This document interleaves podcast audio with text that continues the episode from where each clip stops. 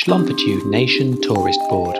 You join me here at the village of Bags Pigswick, where I'm with local residents at the annual event Cutting Paper. Hello, everybody. How are you doing? Oh, very, very well, thank you, very well. So, where's everyone else gone?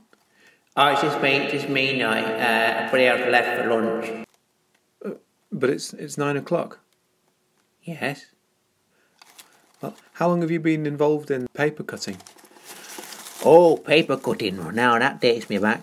I started when I was six, six years old, in 1752. And in that time, then there wasn't that much paper about. But we used to cut it all day. We cut it all, all up and then leave it in little strips to dry outside. Sorry, sorry to dry. Yes, to dry. It's wet paper. We cut wet paper because because if you don't if you cut it dry then take it outside to dry is pointless, isn't it? And when it's all dry, we hang it up and colour it in fun colours such as blue, red, chocolate, yellow. We hang them up outside and when the wind blows, dry the paper. We all say, That is what we did this morning. It's a lovely tradition.